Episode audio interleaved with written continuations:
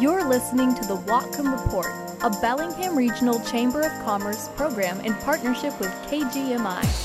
Good morning and welcome to the Whatcom Report, a program of the Bellingham Regional Chamber of Commerce in partnership with K G M I uh, News Talk. And so this morning, we're going to have a conver- we're going to have a part of a conversation uh, that's nothing new to the Whatcom Report, nothing new to our business community, nothing new to the community dialogue going on right now, and that is one of public safety, crime, uh, the criminal justice system. And so we have our county prosecutor uh, here on the show with us this morning. So we're going to learn some of the things that we might not know about the process, some of the problems, maybe some of the solutions that we can achieve uh, in our community when we look at so many. And again, part of my focus, my lens is our business community uh, is in a bit of crisis with crime on the rise. And so I, I think we've got some opportunity to, to learn a lot uh, about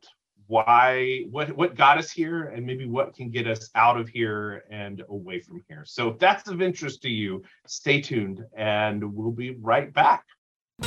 Now you can mow, dig, grade, haul, and more with the perfect solution for your property, a Branson tractor. Save your back and your wallet with one of our compact but powerful tractors here at Farmer's Equipment Company. Stop by and choose from our full line of Bransons to take on your toughest tasks. With tractors from nineteen to fifty-five horsepower, we have a Branson compact or utility tractor that is perfect for you. Want to use a rotary cutter to tame that tall brush on your property? You can do that. What about snagging a scoop from that pile of gravel to maintain your driveway free of potholes? You can do that too. Branson's six-year warranty along with our factory-trained technicians will make sure your new tractor is always running great. Get the tractor you want and the peace of mind you need at Farmer's Equipment Company. To learn more, visit us online at farmers equip dot com or stop by our locations in Linden or Burlington today. Farmer's Equipment Company, serving the Pacific Northwest for over eighty-six years. Years.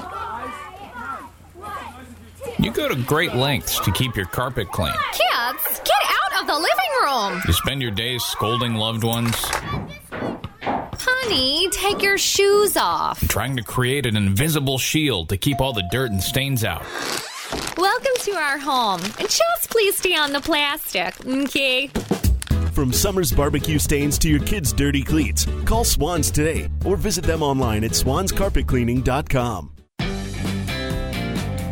Staying connected with your community each Saturday at noon with K G M I's Community Connection as local business leaders share their expert advice. Sponsored by Vibrant U S A, Pacific Security, Lighthouse Mission Ministries, Feller Heating and Air Conditioning, and Columbia Fire. Community Connection, Saturdays at noon on K G M I News Talk seven ninety, ninety-six point five F M in Bellingham and K G M I dot com.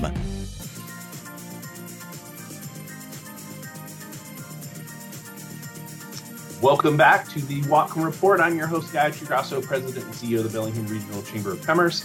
And as I mentioned, we're here to have a really important conversation on what I would call the justice and law and the criminal justice system, uh, public safety. And so we have Whatcom County Prosecutor Eric Ritchie on the show with us this morning. Eric, thank you so much for joining us. Yeah, thank you for having me. Yeah, so one of the things we always like to do uh, when we have guests on is just to hear a little about who you are, what got you to your role, a little bit of the, the history. I mean, you are an elected official, so I think that's an important element to. And again, you're you're more than just an elected official too. Like, we're all humans. So again, let's just let's learn a little bit more about you. Well, great, thanks. So I am the Whatcom County Prosecutor, and I've been in this role for the last four years. Uh, prior to that, I was a deputy prosecutor in the office for approximately twenty-seven years. So I've been I've been doing this work for a long, long time. I worked under Dave McEachran, who I respect very much. Uh, he still comes into the office for those who are interested. He uh, is here every Wednesday doing work on a number of things, and he's been a great resource over the last four years. I uh, I I guess growing up in the office, I've handled virtually every kind of crime you can think of. Uh, I've not practiced civil law, but uh, we have a number of attorneys within the office who do a great job on that. In fact, I think that that is where we shine the most. Uh, we're doing as much work as we can to uh, make sure that our community is safe, and uh, that's that's uh, that's that's our goal. That we want to. I mean, that's our goal: keeping the community safe. Yeah. How does, and just because I'm curious, right? Like, I'm fascinated by, by workforce and career. Uh, some of our listeners on the Whatcom Report probably already are very well aware of that. So I'm always fascinated is how did you, what led you to, I would say, the prosecuting side of practicing law? Well, that's a, an interesting question. When I went to law school, uh, I talked to a number of people about the different professions that people could get into once they finished their degree. And my dad told me that uh, the most fun work he had done, because he was a practicing lawyer at the time, in fact, a, a court commissioner. Uh, and he told me that the most fun he had working in the legal profession was that as a prosecutor. And that had to do with being a part of a member of a team and working hand in hand with police and making sure that our community was was uh, kept as safe as possible. He found it very fulfilling and rewarding. He'd done other things, and and this was that was the best work he had done. And I thought, you know what, that that makes sense to me, and that's exactly where where I uh, went to immediately. Great. And so, for those people that may be a little unclear, what is the prosecutor's office? Right. The prosecutor's office is actually uh, bigger than most people think. I talked about the criminal division and the civil division. Uh, we have twenty-five attorneys. We have a total of twenty-five, uh, a total of fifty people in the office, twenty-five support staff as well. Uh, we we do virtually every kind of law you can think of. Um, virtually, we uh, we handle all the crimes within Whatcom County. Uh, there are cities that handle their own municipal matters, but the major crimes and the things that happen out in the county are all handled by us. And their civil division does a, uh, the a large variety of, of cases that uh, protect the county from lawsuits. And that's why I was talking about uh, we do virtually everything you can think of. Uh, it's a very broad group. And then one more division that I need to mention also is our, um, boy, support enforcement group. And support enforcement makes sure that people are paying their child support as well. So we we handle a lot of different kinds of cases. Yeah, and so that's just those cases where private attorneys aren't aren't the best fit, or just more public service. Now, these are all public. These are all public service uh, yeah. positions, and and um, yeah, we, to make sure that our public is, is well cared for. Great. Well, again, I ask I ask silly. Man, that's not a silly question. I ask maybe simple questions because there's a lot of times people don't know, and I think it's important to, you know, get some of those simple answers out there. So I appreciate for taking that time to do that. And so the impetus for having you on the show today is about a month back, uh, the chamber partnered with the Downtown Bellingham Partnership and produced, I can't remember what, what we ended up calling it, but essentially it was a public safety town hall, specifically looking at downtown. And as you mentioned, you oversee the entire county, a lot of unincorporated stuff, but also some big stuff that happens inside our municipalities as well. And if you could take a minute or two just to kind of, I would say, reflect on the current state of, again, public safety, big, broad term, uh, but kind of the current state of public safety. Where do you see it right now? So I have a lot of concerns about our public safety within our community, and uh, I came here today to talk about those things. I, I'm concerned about the local. I'll start off with Washington State. Um, our stats show from twenty twenty-one that crime is down, but crime is down overall. But uh, murder and other violent crimes are up significantly. And these are things that I think concern most of our community. Uh, those are stats, the best stats we have. Uh, I think that, that in twenty twenty-two, we're going to see that crime has increased more. Um, and that that worries me. And I think it worries everyone. And that's, that's I think, why I'm here today. Yeah. So when you say crime has actually decreased. Is that a statewide number, or is that yeah, local is, too? Right. That's a statewide number. Uh, and that's overall crime. Uh, like I said, our stats are only, um, our stats are from twenty twenty-one. We don't have twenty twenty-two stats yet. Right. And the twenty twenty-one stats show that crime overall is down by three point seven percent from the previous year. Mm-hmm.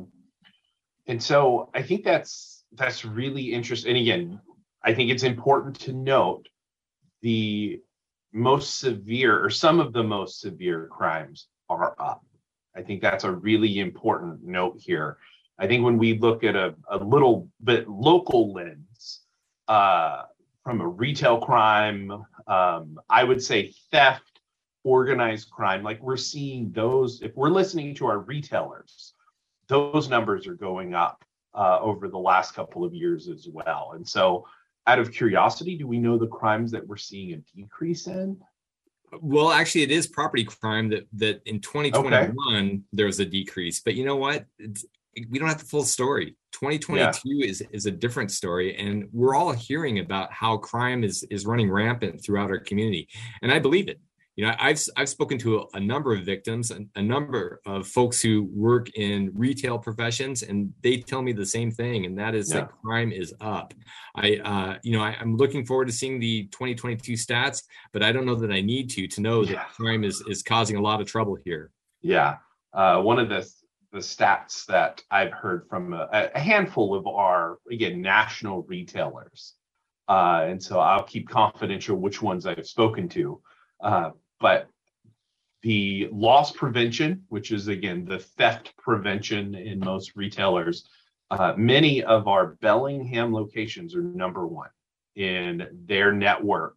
Of all of their retail stores regionally or nationwide, Bellingham is number one in loss. And so that is significant. That's a, that's a number one. That's a top ten list we don't want to be a part of.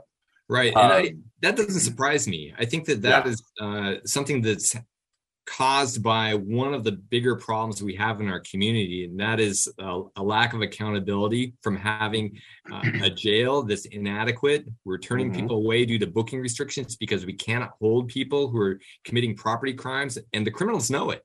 Yeah. And then there's also an issue with our courts. We haven't had trials for the last two years, and people know that they do not need to resolve their cases. And that's that's up until recently. We're starting to, you know, we started trials relatively recently, and mm-hmm. uh, we're making people more accountable that way. But for so long, they didn't feel that accountability. And, yeah. and again, the criminals knew it.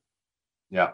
So I look forward to touching base on all of those, because those are some three really, really big topics there in about forty-five seconds. So we're going to take a break, and we're going to get to all of those very shortly. So stay tuned. His commitment to Northwest Washington dates back five generations. Our Congressman Rick Larson. Brought up in a family of eight kids, Rick was raised with the value of hard work. The same way Rick and his wife Tia raised their own two boys. Larson understands the pressures facing families when it comes to the rising cost of living. And why he just passed the new Inflation Relief Act that starts lowering costs by reducing prescription drug prices for Washington seniors. And caps insulin costs at thirty-five dollars. Rick sees the big picture. That's why he just helped pass bipartisan legislation bringing semiconductor manufacturing back to America. Larson's bill eases supply chain issues and means more good-paying jobs, all while lowering prices on cars and electronics. Common sense, practical solutions for working families and local business. That's always been Rick's approach to making a difference for growing our local economy. Rick Larson, Congress. I'm Rick Larson, and I approve this message. Paid for by citizens to elect Rick Larson. Bill Davis here, and I want to tell you about my favorite heating professionals, Feller Heating. With fall and winter on the way, it's time to start thinking about your furnace. These guys are the true professionals. And how do I know? They maintain my furnace. If your system is ten years or older, you've got to call Feller, because it's time for an upgrade. They'll come out and take a look at what you need and ask them to set you up with a Daikin to maximize energy use and keep heating costs down. You can trust these guys with reliability, efficiency, affordability, and comfort. It's kind of a way of life at Feller. After all, they design peace of mind. K G M I Connects with Joe Timmons is about our community and you. Biden said if Russia invades Ukraine, Nord Stream two is done. That is evidence that he ordered a no, sabotage no, of it? Each weekday at four p.m. I don't think Germany, who has that big of investment, would do it. Could it be Ukraine? Sure it could. There have been Spectre. How many James Bond movies involved? On K G M I News Talk seven ninety, ninety-six point five F M, and K G M I dot com. The opinions expressed on this program are not necessarily those of K G M I or the Cascade Radio Group. You are listening to the Whatcom Report. I'm your host, Guy Chigrasso, uh, from the Bellingham Regional Chamber of Commerce, and we're here with our Whatcom County Prosecutor, Eric Ritchie, uh, talking about public safety. And so we were, kind of did a pretty good overview in that last segment, uh, but one of the topics that has been Uh, substantial uh, as far as, I would say, conversations that I've had, and I can only imagine uh, how substantial they've been for you and your team, uh, is some of the police reform laws that happened in twenty twenty-one. Uh, so I would love to hear your opinion on that. Sure. Yeah. So the police reform laws, I think, I think the impetus for them was it was noble. Uh, you know. The killing of George Floyd, that's that should impact all of us. And and uh, we, you know, all should think about that and, and the work that we do. But but frankly, I found the laws to be too reactionary and probably not even, or I should say possibly not even relevant in, in our neck of the woods. Uh, equitable application of laws specifically to race should be looked at. Um, and I don't mean only police, but I also mean prosecutors and, and uh, courts. And, you know, frankly, I'm not afraid to be looked at. I think we should be looked at. And uh, we, that's one of the reasons why I support the Racial Equity Commission that's been uh, developed here in Whatcom County. But regarding the laws, uh, you know, there are several problems that were, were uh, made by the by the legislators when they did this. They didn't yeah. feel like they were well thought out. Uh, the next year's legislature went back and fixed some of them, but not all of them. Mm-hmm. And we're still stuck with some major issues that are hampering police from doing their work. Yeah. And so what are what are some of those, again, those state policies? And again, I don't think there's too much to talk about of the things, the few things that were fixed, and I'm air quoting fixed, fixed. Um, there are there are some things that we need to see, I would say, change altogether. Um, but from your perspective, what are you seeing as some of those uh, still yet needed changes? Absolutely. The things that need to be fixed are pursuit as well as decertification issues. So pursuit is uh, what where police would be able to essentially chase people when they've committed mm-hmm. crimes. They've been limited in their ability to do that. And the way the legislature did that was they've they've uh, told police that they can only chase people who are char- who they believe would be charged with serious violent crimes, sex offenses, and D U Is. And all other crimes, they cannot pursue them. And because of that, we have had a number of uh, what would be crimes where officers would chase them, and, and they've had to disengage and not be able to, in, you know, to resolve the matter through a chase. Uh, so, so this is This is something that police are concerned about, I'm concerned about, and it's something that, the again, the criminals know about. They, mm-hmm. in fact, have, uh, there are some interesting stories about uh, criminal defendants who uh, contact us and, and contact even police saying, you don't have a right to chase me. Uh, so anyway, that, that's been a real problem. I, I think that's hurting our, the safety of our community. The decertification issue, while it sounds like it's reasonable to tell police, like, you have to do things right, mm-hmm. um, and of course they do have to do things right, uh, but the decertification and the attacks on what's known as qualified immunity, it's it's caused police a lot of concern, and it's it's hurt their ability to hire. And then, in fact, it stopped police from doing a lot of the proactive policing that they used to do.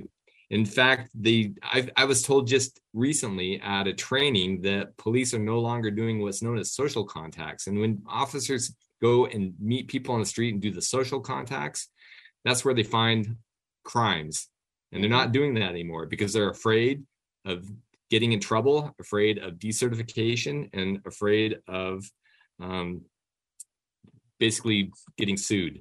Yeah. Is part of some of that, um, because again, when I, at least from the city of Bellingham, and a lot of conversations I've had with uh, the police department, is the, the number of officers, like just the staffing. Is there also some of that kind of on the street work that's kind of gone away because of the staffing shortage too? Well, I'm sure that that's part of it. I mentioned okay. hiring. The, our, the numbers of police within the ranks of Bellingham are, are dwindling, and mm-hmm. people people are leaving the profession. They haven't been able to hire the, in the way that they've done in the past, and it's making it difficult for them to do the, again, proactive policing that they used to do that yeah. allowed people in Whatcom County to feel safe. Right. And I think it's also a component of that too is, you know, like one of the things, our office is downtown, pretty close to your office. And, you know, like the bike cops, you know, eight years ago, you would see bike cops and you don't see that anymore. And so I think part of that is the, the, that community engagement, which is a little bit different than what you're talking about too. You're talking more of the investigative, uh, um, proactive policing versus just community engagement. And I think staffing issues, uh, decertification concerns, all of those things really lead to that, oh, we only see police officers doing this one little thing and they used to do all this other stuff. Um, so with also, again, that was the legislative uh, changes that happened in twenty twenty-one, and then some of the fixes that happened in twenty twenty-two. And one of the other conversations, I'm jumping around a little bit in, in our potential agenda here and some of the talking points, is the Blake decision, because I hear these conversations merging and they're not, they're different processes. So what was the Blake decision and how is it different than the legislative changes that happened in twenty-one and twenty-two? Well, the Blake decision was done, uh, was created by the Supreme Court, and it was a decision where the Supreme Court decided that uh, there needed to be an intent element in possessing illegal drugs, and not having an intent element made the whole crime unlawful, and uh, they just threw it out, essentially. Okay. So the legislature had an opportunity to fix that because they could come in and add the word or intent or knowingly or, or something like that to possess drugs, and they decided not to do that. They instead made possession of hard drugs a simple misdemeanor, but only after police have given suspects two deferrals. Now, nobody really knew what two deferrals meant when the legislature put it together. Again, it was probably not as well thought out uh, as they as the legislature could have done.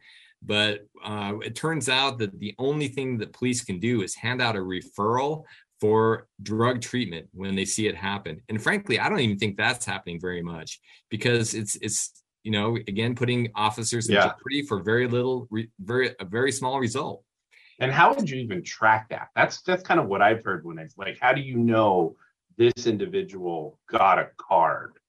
Uh, that right. Seems... So it's a referral card, and that's exactly right. That's what officers would be handing out if they're going to hand out any, do anything about it.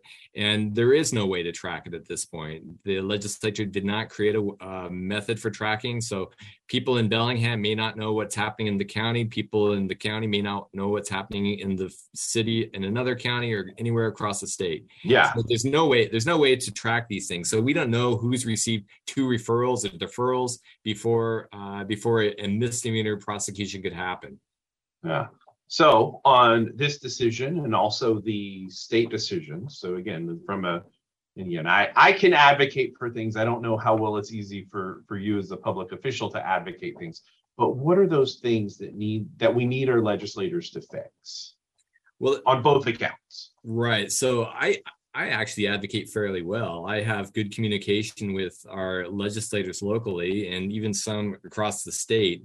Our, my uh, prosecutor organization known as WAPA. We're also very active in, in legislative affairs. And, you know, we're looking at the Blake issue right now, trying to figure out what we want to do uh, and what, what might be effective, because it, this is an important factor in our community and keeping people safe. People who are affected by drugs, and or they impact our community. And of course, they hurt themselves too. And mm-hmm. that's neither of those things are okay. And we're just letting them stay there, letting them sit there and, you know, hurt us and hurt themselves. And, it, you know, again, that's a problem. We have no way to enforce some sort of treatment, no consequences yeah. to get them started in anything. So that's that should be concerning people in our community. And, and we should be talking to our legislators about that. Yeah. And is there any room uh, from a from a staffing perspective for drug treatment in our community? Like it's, I imagine that's a really tough position to fill. Well, right. So we don't have enough treatment locally or within our state. And yeah. but just creating the treatment beds isn't going to be enough. I mean, right. it's important. Believe me, it's important, but it's not enough because we need to have a mechanism to get people encouraged to get treatment. And we yeah. don't have anything when we don't have any consequences from our courts that will push them in that direction. Yeah. So we are to our next break. Um, so we're going to continue the conversation with the, I don't know if we'll get to it in this next segment, but the one hundred fifty million dollars elephant in the room. Uh, so it's a little teaser uh, for a next segment. So uh, stay tuned. We'll be right back.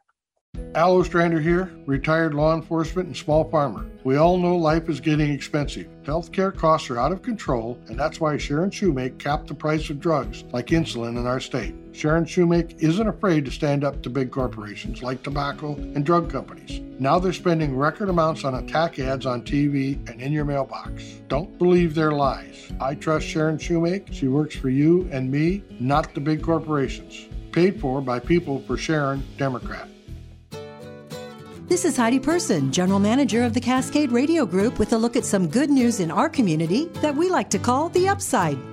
The Assistance League of Bellingham is a part of a national organization with one hundred twenty chapters throughout the United States. They are an all-volunteer five oh one c three, and their thrift and gift store on Meridian Street funds various programs throughout the year, such as their Summer Enrichment Scholarship Program for Whatcom County high school and middle school students to attend the summer programs of their choice. This summer, the Assistance League of Bellingham awarded forty-seven thousand nine hundred dollars. For more information on the Assistance League, visit assistance league dot org slash Bellingham. The Upside is brought to you from a grant provided by Bayside Coin and Jewelry. They are the largest buyer and seller of gold and silver in the Northwest. Bayside Coin and Jewelry in the Iowa Business Park. If you have good news to report, email it to us at the upside at cascade radio group dot com. There's a lot going on right now, and broadcasters are on the ground covering all of it, bringing you the weather, the traffic, and breaking news, all while entertaining you twenty-four hours a day. Someone needs to tell you what's going on around the world and in our hometowns, and that someone is us. We are free radio. We are always there. We are broadcasters. Visit we are broadcasters dot com or text radio to five two eight eight six to learn more. Furnished by N A B and this station. We don't have the usual traffic jams that they have in the big city, but sometimes things happen to snarl everything up. Depend on K G M I to keep you cruising to your destination with K G M I traffic alerts. We'll tell you where the trouble spots are, and if you see problems on the road, give us a call at three six zero, six seven six, five four six four so we can spread the word. K G M I News Talk seven ninety, ninety-six point five F M, and K G M I dot com.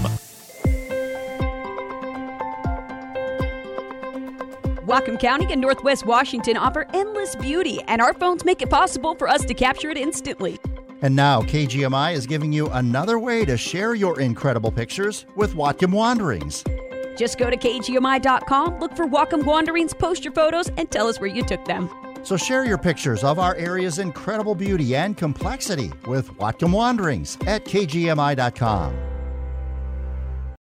Business owners, you have job openings? We have hire mewah dot com. hire mewah dot com is Cascade Radio Group's hyper-local job board. It's free and easy to use. Upload your available job listings today. Job seekers can post resumes, too. hire mewah dot com is available twenty-four hours a day. Check back frequently. New job listings added regularly. hire mewah dot com. Business owners, post your job openings for free right now at hire mewah dot com. That's hire mewah dot com. hire mewah dot com is a service of Cascade Radio Group and this station. The latest local news and important topics of the day from the West Mechanical Studio. A properly operating furnace will guarantee that you stay comfortable as the seasons change. Contact West Mechanical Heating, Air Conditioning, and Electric for a system inspection today at west mechanical dot net. Get the latest news and information twenty-four seven with K G M I News Talk seven ninety, ninety-six point five F M in Bellingham and K G M I dot com.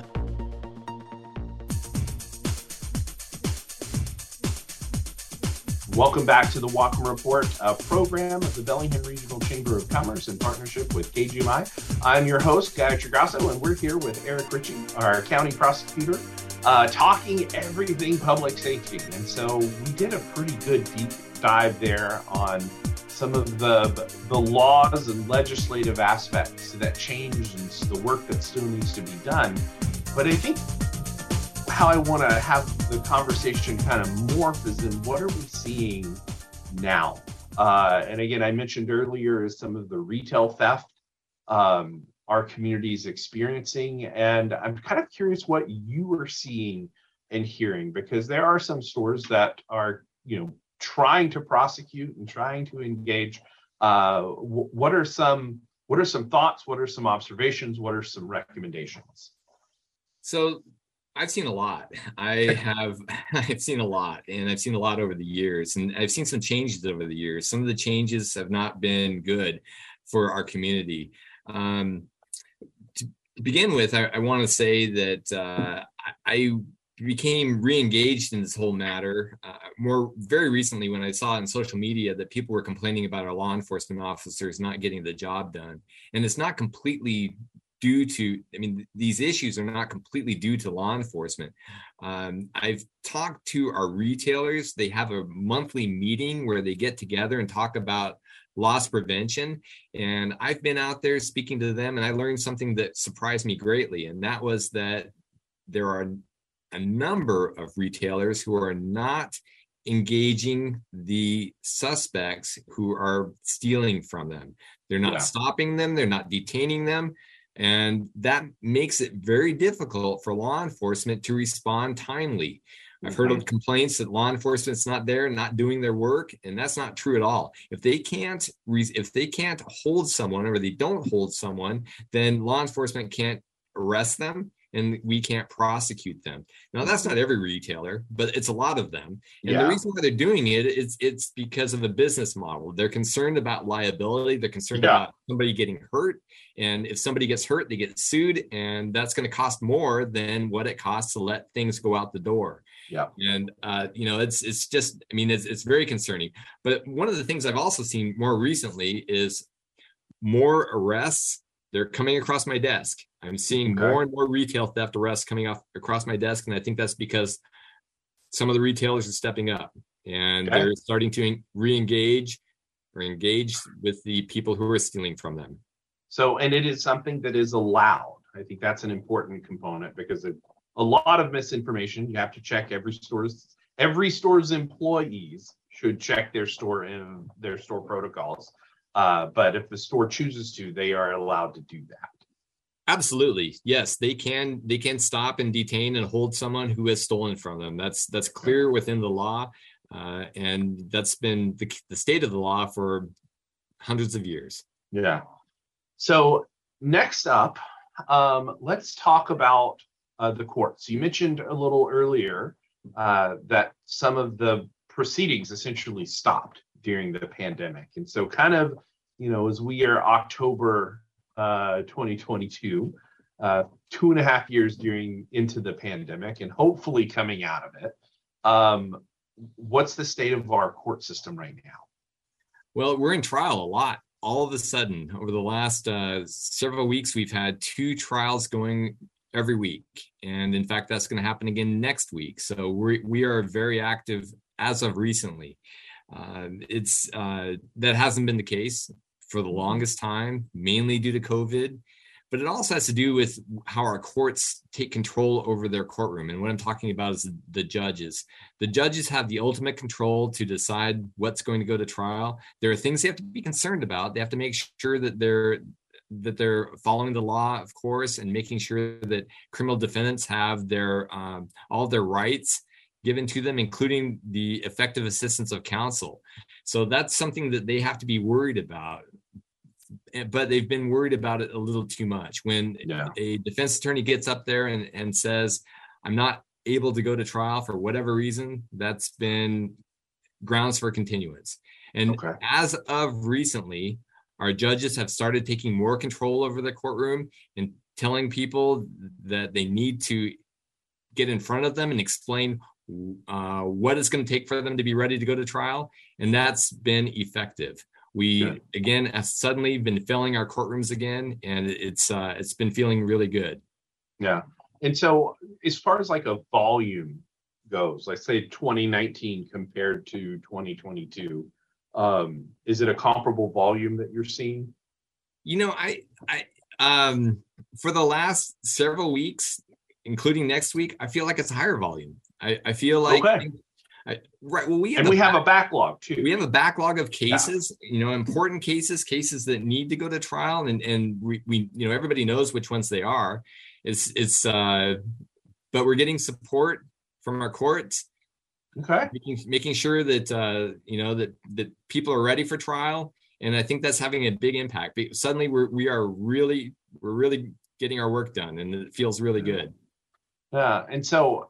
Is is there things the general public can do to, I, I don't I don't even know, like offer support or, I mean, encouragement sounds a little silly because sometimes you're just getting in people's way from doing their job.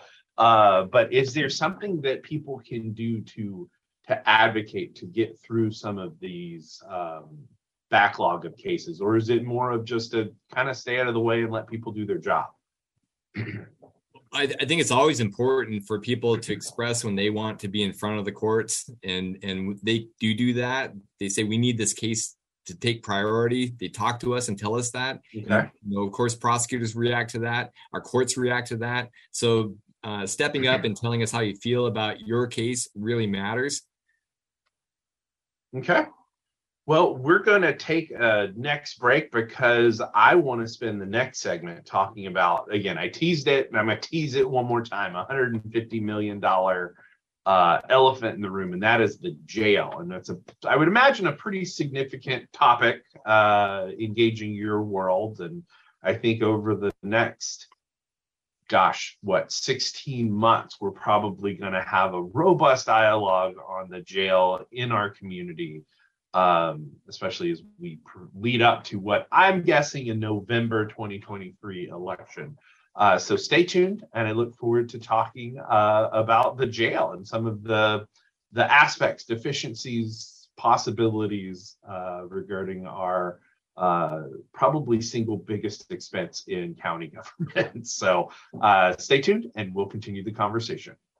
At Kendall Subaru of Marysville, we might have the best job ever. We get to help our customers find the perfect Subaru to get out and enjoy everything the Northwest has to offer in an ultra-dependable, all-wheel drive Subaru. With all kinds of reviews and awards for quality, safety, and trust, it's not a surprise that a Subaru holds its value. With more and more fantastic customer reviews about getting a great buying experience at Kendall, there aren't really any surprises there either. But sometimes it's all about timing, like getting the exact new Subaru you want when we order it straight from the factory, just for you. Right now is the perfect time to pre-order your new Subaru and get exactly what you want. We'll walk you through the process and make sure you get a great deal. Whether it's checking out the new Subaru Outback Wilderness or Forester Wilderness, trading up to something newer, or dialing in the perfect pre-order Subaru. At Kendall Subaru of Marysville, we're here to help you get exactly what you need. Stop by today or get started at kendall subaru marysville dot com. Kendall. Let's start something great. Are you on Medicare? Hi, this is Marcia Neal with Vibrant U S A. The Medicare annual enrollment period is underway. This is the time of year to review your Part D prescription drug plan or Medicare Advantage plan and make changes for January first. If you need assistance reviewing your plan options this year, give Vibrant U S A a call at eight six six, seven three three, five one one one. There is never a fee for our service, and our friendly agents will be happy to assist you. We don't have the usual traffic jams that they have in the big city. But sometimes things happen to snarl everything up. Depend on K G M I to keep you cruising to your destination with K G M I traffic alerts. We'll tell you where the trouble spots are. And if you see problems on the road, give us a call at three six zero, six seven six, five four six four so we can spread the word. K G M I News Talk seven ninety, ninety-six point five F M and K G M I dot com.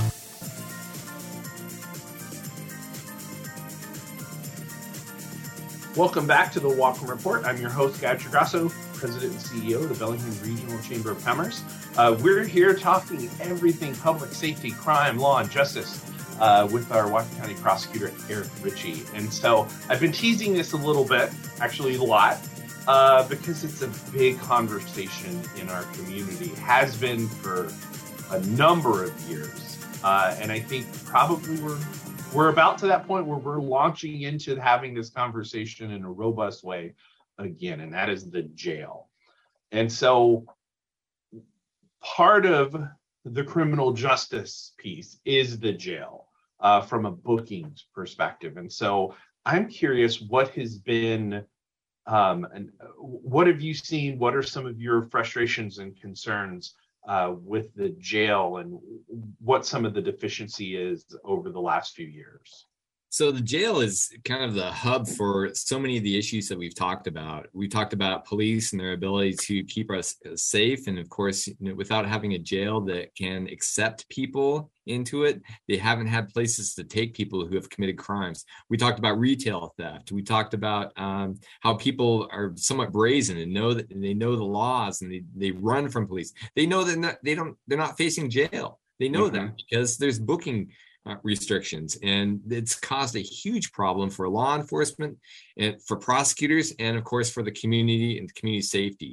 So uh, I, I can't say enough to our listeners here that we need a new jail to yeah. take up the slack where things are, are really hurting. And when you say booking restrictions, what does that mean? So the sheriff has imposed booking restrictions, and I'm not I'm not complaining about it. I, the sheriff did the right thing because he needs to keep his community of, of people within the jail safe.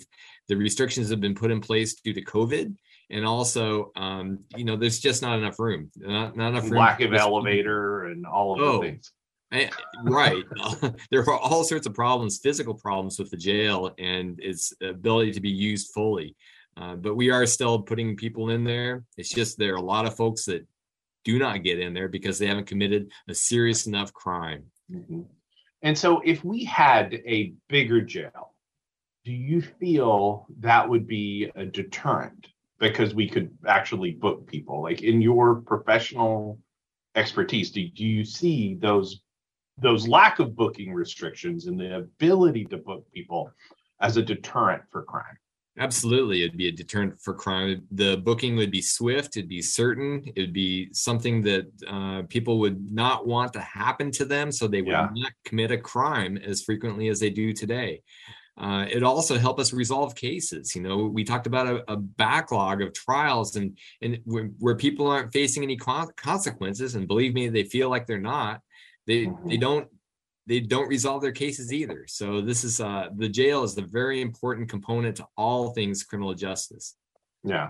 And so I, I don't think that you're you're running. I think it's the county council kind of running point on it.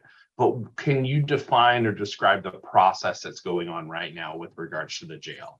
I think so. The the process right now is is uh, largely being uh, forwarded by Barry Buchanan mm-hmm. of the county council. He has a strategic action committee where he's engaged a group of a large group of citizens to consider all things regarding the jail. Not yeah. only uh, not only, you know, where to put it, how big to make it, but also what kind of services to provide as well. And all of these things are being talked about in a regular manner so that we can understand what our community wants, so that a jail that so that jail can be built appropriately. Yeah. I, I've always, when I think of the jail and our criminal justice system, um, I, I think of a, a, a phrase that was really popular when I was a kid. It's like, don't hate the player, hate the game, right? And I think it's it's really interesting, like when you look at criminality, and a big component of, I think, and this is, I believe Sheriff Bill Elfo said this um, sometime over the last twelve months during a Rotary meeting, that about sixty-five percent of the sheriff's engagement with um, criminal activity are related to a mental health or a substance abuse component. And it's, I mean, I guess I look at it from a fiscal conservative perspective and say, gosh, I, I don't want to pay to send someone through the court system and then have them spend two days in jail when we might have an opportunity to actually provide some solutions for them. And then I put my business hat on and say, we're in a workforce crisis here. If we can actually provide stability for humans, uh, we could probably put to work because we have the open employment. Uh, so when we think of mental, uh, mental treatment and then addiction treatment, I'm kind of interested as to what you see as some solutions. And is there, you know, what kind of treatment facilities are needed? Can that be all merged into one thing? Uh, right. No, no, they cannot be merged into one thing. So people are different, and people need different services. They not only levels of services, but also even even where things should be located. Our jail needs to have those services for the people that need to be held in jail, for the dangerous folks. They they yeah. need that. But uh, there are uh, people that need the support in the community as well. And yeah. so we, we it's not a one size fits all. And, okay. and you're talking about uh, the scope, the scope of, of services. You talked about mental health. You talked about addiction. Yeah. We also need family support. And uh-huh. I, that's something that's hitting the ballot right now uh, on Proposition Five. We have, uh, we, if, if people were given some more family support, they may be less likely to commit mm-hmm. crimes. Statistics show that. I mean, there's a, there's a whole lot of support in mental health and, and treatment for for drugs that need to be addressed along with our jail, and that's all being talked about right now in that strategic action committee. Yeah, uh, thanks for bringing up Prop Five. And again, just a little bit of a, a, a again tr- transparency. Uh, the Chamber Board of Directors has endorsed that uh, initiative, which is really really tough for a business association to say yes to a property tax. Uh, but again, we've been engaged in this childcare dialogue for quite some time, and yeah, those support systems put people back to work and create high-functioning, great humans. Uh, and that's why we, we're supporting that. And I appreciate that. And it also helps people stay away from criminality, which yeah. is uh, what I think about. Totally. Right. Absolutely. Like it's a it's a both-and situation, which is always good. There's some fiscal responsibility with both-and. And so that's really kind of why I've always been fascinated is... Um, again, when we think of us as creating a center and a complex, and a lot of the dialogue right now, as far as jail location, seems to be like, if I'm reading, I'm not a member of the S A C. Um, I just, I watch it from afar. I'm a fly in the room, if you will. Um, there seems to be three locations that are kind of rising to the top. That's the uh, existing location, or let's say Civic Center downtown. There's out at Iron Gate, which is next to, and again, this goes back into the, the co-location of services, but realizing that you have intentional uses. Uh, the Crisis Stabilization Center is out there, given very small. We need it to be bigger, um, as well as the Work Center, which is kind of the existing um, additional jail uh, facility that we have in the county. And then, of course, the conversation that's been happening for about ten years now with the Ferndale property that is owned too. And so, yeah, it's a very fascinating conversation uh, with regards to what we need uh, for a jail and accompanying services. And again, just to just to help people, we still need to treat criminals and to treat the criminality. I don't want to I don't want to water that down, but I'm I'm interested in getting people out of the cycle, because it doesn't seem super helpful if we're spending a lot of time people going through court, staying in jail a night or two, and then back out doing the same thing. Maybe there's something else. Maybe there's another solution there. So I pontificated a little too much there. I, my apologies. So with that, uh, we're going to go to um, our final break and get back for a wrap-up conversation. So stay tuned. It's a new season, but the same old story with your home comfort. You're going to need it. Hi, I'm Joe Timmons for my friends at West Mechanical Heating, Air Conditioning, and Electric. It'll keep getting cooler outside, and you'll be relying more and more on your heating system. Now's the time to do what I do each year and have your system checked and serviced by the pros at West Mechanical. They'll keep your system running right, but if you've noticed higher and higher heating bills or uneven heat in your home, it might be time to consider a new efficient system from West Mechanical. If so, now is the time to act. The heating industry is among those that have experienced supply chain issues, but West Mechanical planned ahead, and they have a solid inventory of new furnaces ready to install. Get the right equipment now and rest easy, knowing your family will be comfortable all season long. As always, they have great financing options on approved credit, and they have a one hundred percent satisfaction guarantee. Be ready for whatever the seasons throw at you with West Mechanical Heating, Air Conditioning, and Electric. Visit them today at west mechanical dot net. That's west mechanical dot net. My first lesson in hard work came from my dad. A union pipe fitter, he started his own business out of our garage when I was five years old. He didn't go to a four-year college, but was able to support his family because he worked hard and because he had a great education through an apprenticeship. I'm Joe Timmons, and I'm running for the legislature because I believe everyone deserves the opportunity to succeed in our community. Before students leave high school, they should have enough career and technical education to access living wage jobs without having to go to a four-year college.